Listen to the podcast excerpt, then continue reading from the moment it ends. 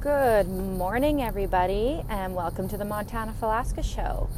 I am recording on a chilly Tuesday morning, and just so you all know, I heard your votes, and we will be doing videos as well as the podcasts, as that outranked the Just Podcast. I'm super excited to be on today and tell you a little bit about my parenting and my little baby boy. I am driving today, so today there will not be a video as I'm recording on my headset. I'm headed out of town today to do a photo shoot, and I just thought it'd be really nice because I can think really well when I'm driving and I can kind of get a lot more off my mind and chest when I'm in this state of mind, and I have a long drive, so I wanted to tell you a little bit about my son. I had him when I was 21, turning 22 years old in 2012. He's eight years old now. And a little bit to know about parenting in my life is I am a sh- I do shared parenting with his dad.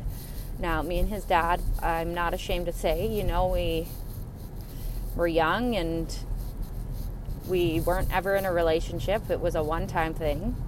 That does happen.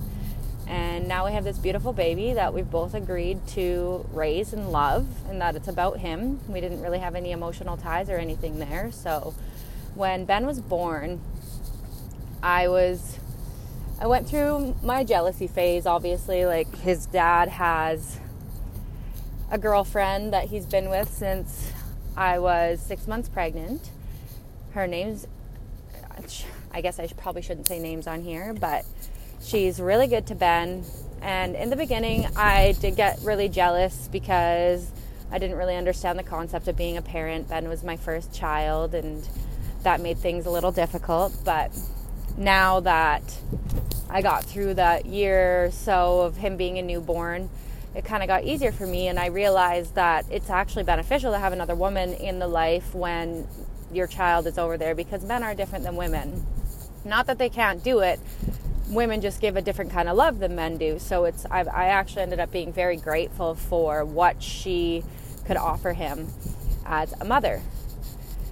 In the beginning, I would send Ben there probably around three months. He ended up going for longer periods of time. I had him on a pretty good schedule. I had like three pages of paper wrote out so that when people babysat him or watched him, they could follow the schedule. And it wasn't to be controlling. I actually did this because I thought it would be a lot more helpful to keep him on a schedule because it's just easier to it's easier for everyone as well as him to be on the same schedule w- with no matter who he's with. So then that way he's easier to take care of. He sleeps at the same times. You kind of know like when you can get other things done. And when I would send him to his dad, I would send this these papers and his dad actually I didn't force it on him. I said this is just if you want help, like if you follow this schedule, it'll help you and it will help me too because then he comes back to me and he's on the same schedule and later on in life like when he was maybe five his dad ended up saying like I, am grateful for you doing that because it did essentially make it easier. And since then, we've kind of stayed in contact with our parenting, the rules and stuff that we have at each other's houses, the chores that he does, the times that he goes to bed, our reading schedule. Because obviously, it can't be exactly the same, but to have some of the same traits at each house makes it easier on him. So we did that. We do that together. Uh, as Ben got older, I was very big on him learning independence as his brain developed. So he was, I've been teaching him like to make his bed since he was little. He's always had when I would punish him when I was when he was littler, his punishments were always the I did an age thing and I actually learned this from a book called One, Two, Three.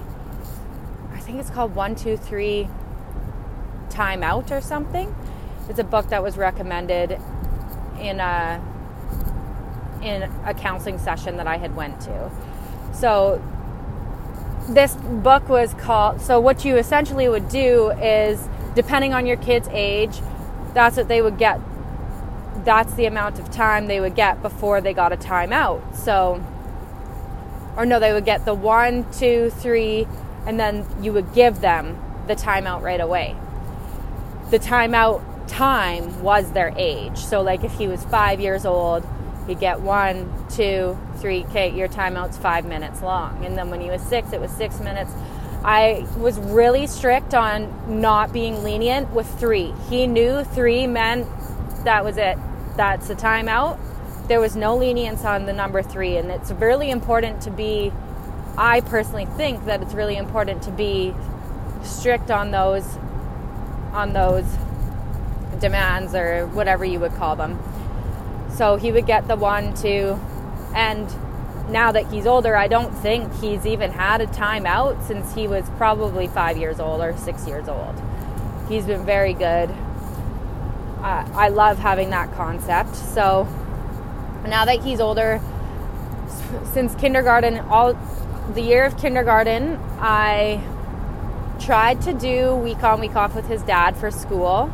We moved to Regina we tried to do week on, week off. And unfortunately, like just the learning aspect of school, me and his dad both decided that it was best for him to have one home to be at during school because then he's not having to adjust to homes as well as adjust to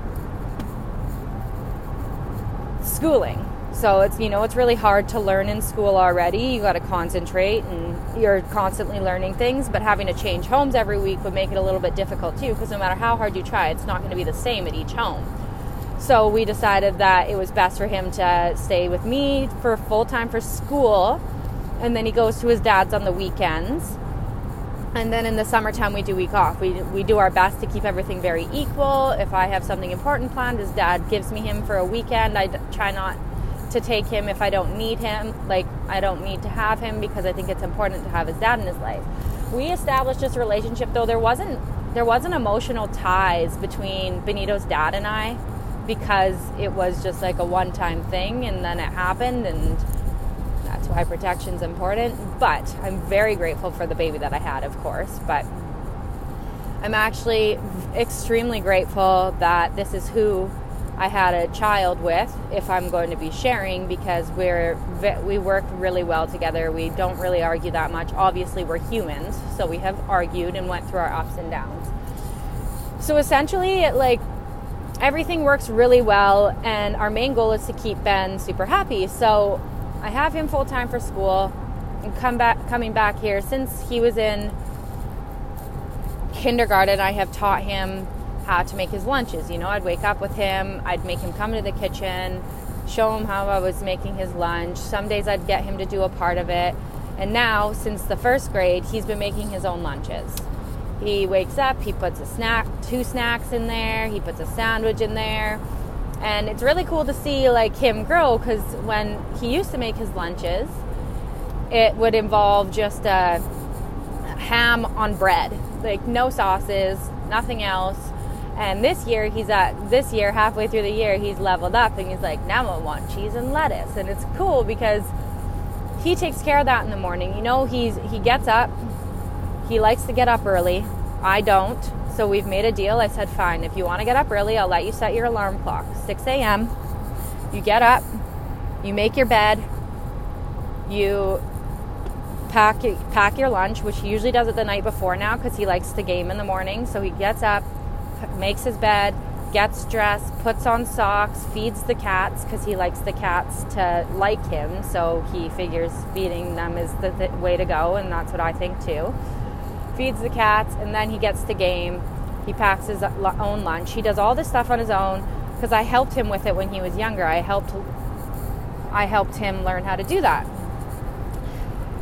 So that's really beneficial to me in the parenting aspect. Now, when it comes to doing homework and stuff, it's really hard for me to actually do the homework that he's learning.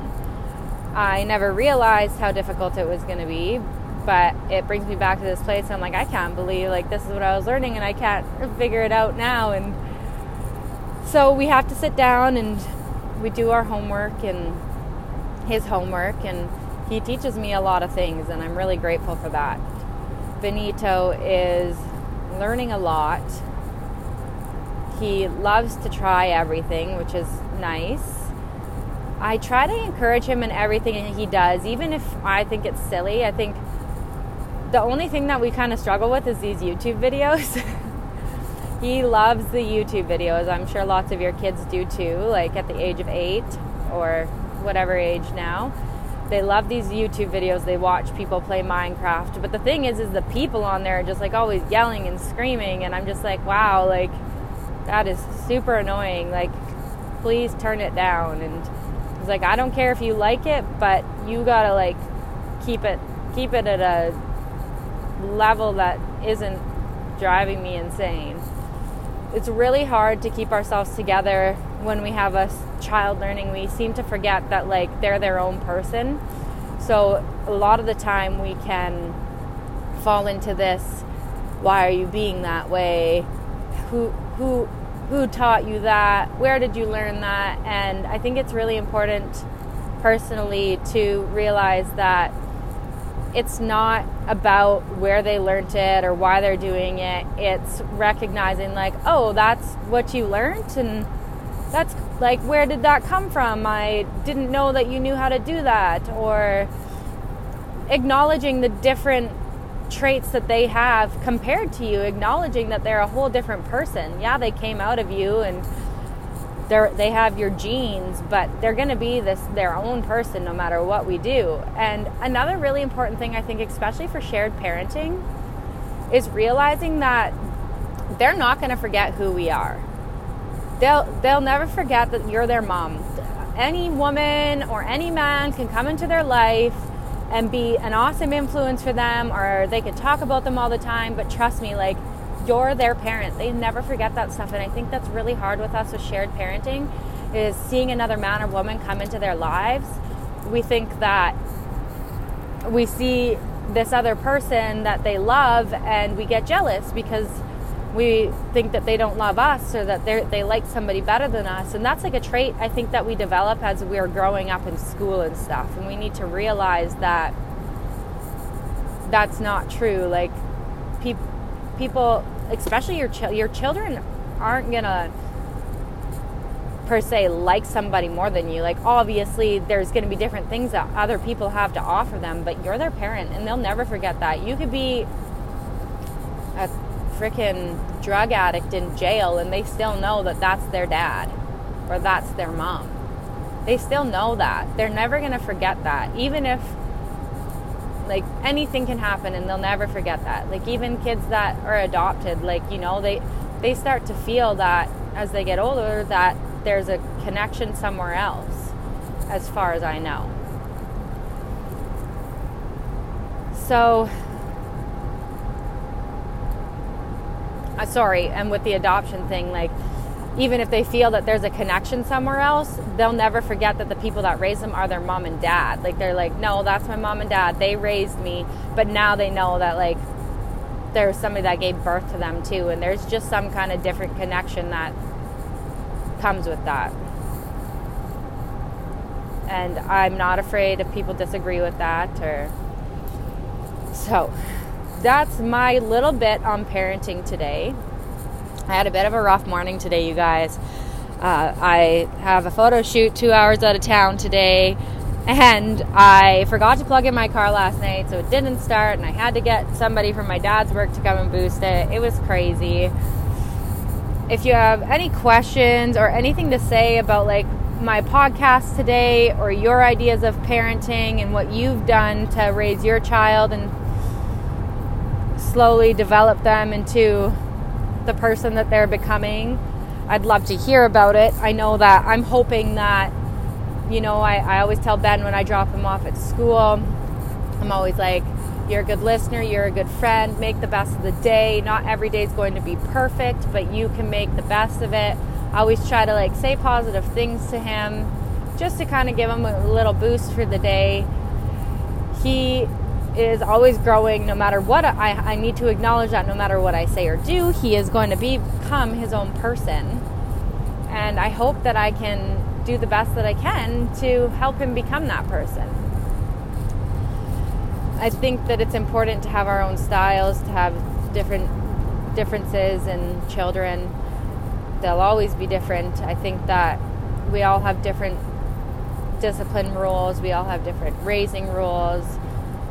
We all take different roles on in parenting and I think it's important to have both a mother and father in the relationship Oh, and this is something that I know can be a bigger subject, but I'm just going to bring it into context for this a little bit, anyways, for this time.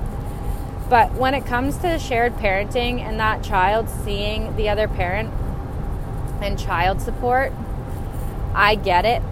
That parent should definitely be supporting their child, 100%. But there's this weird line in between, like the child not seeing that other parent because eh, just because they're not paying. This is why we do need to do things like go through maintenance for something like money. I know personally, myself, the only thing that me and Ben's dad ever really argued about was finances. And we did end up having to take that part of it through maintenance, but it did make it a lot easier on both of us. It made it a lot easier to raise our son because then we weren't arguing about something like that. Everything else was kind of like leveled out. I don't know what kind of struggles everybody else goes through, but I think it's very important for the other parent to be in their life. Yes, I understand that we need support in raising a child, but I also think that the values that the child are going to be missing if the parent isn't in their life might be a little bit more detrimental than the money because you can you can always fight for that part without your child being involved. That part is kind of a part that I think personally needs to be dealt with between two parents behind a closed door, not in front of a child. A child shouldn't be punished over money I think that the child should be and like I'm using this loosely because I don't know everybody's situation, but I do think I just think it's very important to have the child in the other parent's life. I I know I had fought with my son's dad a little bit when he was younger about finances, but the couple of times that I kept him away from his dad, I felt extreme guilt and and I could see it in my I could see it in my son that he was missing his parent and even the amount the other parent sees a child isn't up to us either. That's just going to paint a picture for the child. Like I think that controlling the amount the other parent sees the child is going to help the child paint a picture for the view that they see you in. If you're letting that other parent choose whether to see their kid or when they can see their kid or not, that is going to paint a picture for the kid for you, for the other parent, not for you. So if if the other parent can say, "Well, your mom or dad kept me away from you," that's going to paint a picture for you. If you let that picture be painted on their own, you're literally I personally think that you're saving yourself from the child seeing you in a different view that you don't want to be there that you think you're avoiding keeping them from the child. You need to let a paint, picture paint itself in that situation. They need to be able to rely on you, not find out that you kept them from something that they could just make that they're going to make up a whole thing in their head if you kept them quotes from the other parent. So that's kind of something, it's a really thin line though, because you never know what's going to happen with a child. Like, you know, you could keep them from them and then they grow up and they go to see that other parent, and the other parent is a piece of poop. And guess what? Now they're going to come back and they're going to be like, well, thank you. But I think that that would take a long time for them to come back and say, too. I, I don't think that that should be up to you. I think that if you're worried about money, you should not be going through the other parent to deal with that. You should be going through maintenance. That's why it's there. And it's not fair. It's not, I don't think it's fair to any child to be withheld from a parent over something like money. That is something that adults should deal with on their own. In their own time because it's about the child's happiness, not. And yes, I get that they need to be fed and housed to keep them happy, but at the same time, like, there's so much to it, and I just think that it's a lot more special for you to have a relationship with your child where you're not worrying about the other parent or what the other parent is doing or making up scenarios in your head because 90% of the time the things we make up in our head are not actually happening but we can think about them and make them up so often that we believe they're real and that's a whole nother podcast in itself. So anyways i'm sorry if i triggered anybody but that's my opinions on things today on parenting and my views today just getting it out there. You can roll your eyes and say, well, she doesn't get it, but that's just my opinion, and I'm not stating it as a fact, I'm stating as an opinion from what I've learned and what I've experienced in my eight years of being a parent and through relationships I've been in before that involved divorce and that involved children in the mix of their divorce. I have had experiences in all of that. I've dealt with narcissists, I've dealt with crazy moms in my experience of being a mom, and I think it's very fair to uh, have my opinion because it's through my experience. So, thank you guys so much for listening in today. I hope you can subscribe to my podcast, follow my podcast. I'm figuring it figuring out how to get all my old episodes uploaded so you can kind of listen to those too. Make sure you follow my Instagram, which is montana.falasca. The link in my bio can connect you to all of my blogs and photography and everything above. I will have links below as well. Thanks for tuning in on this freezing cold minus 30 Tuesday, and I hope you have a wonderful day. And I hope this podcast helps just one person because that's all that matters. Thank you and have a great day. And thanks for tuning in to the Montana Falasca Show.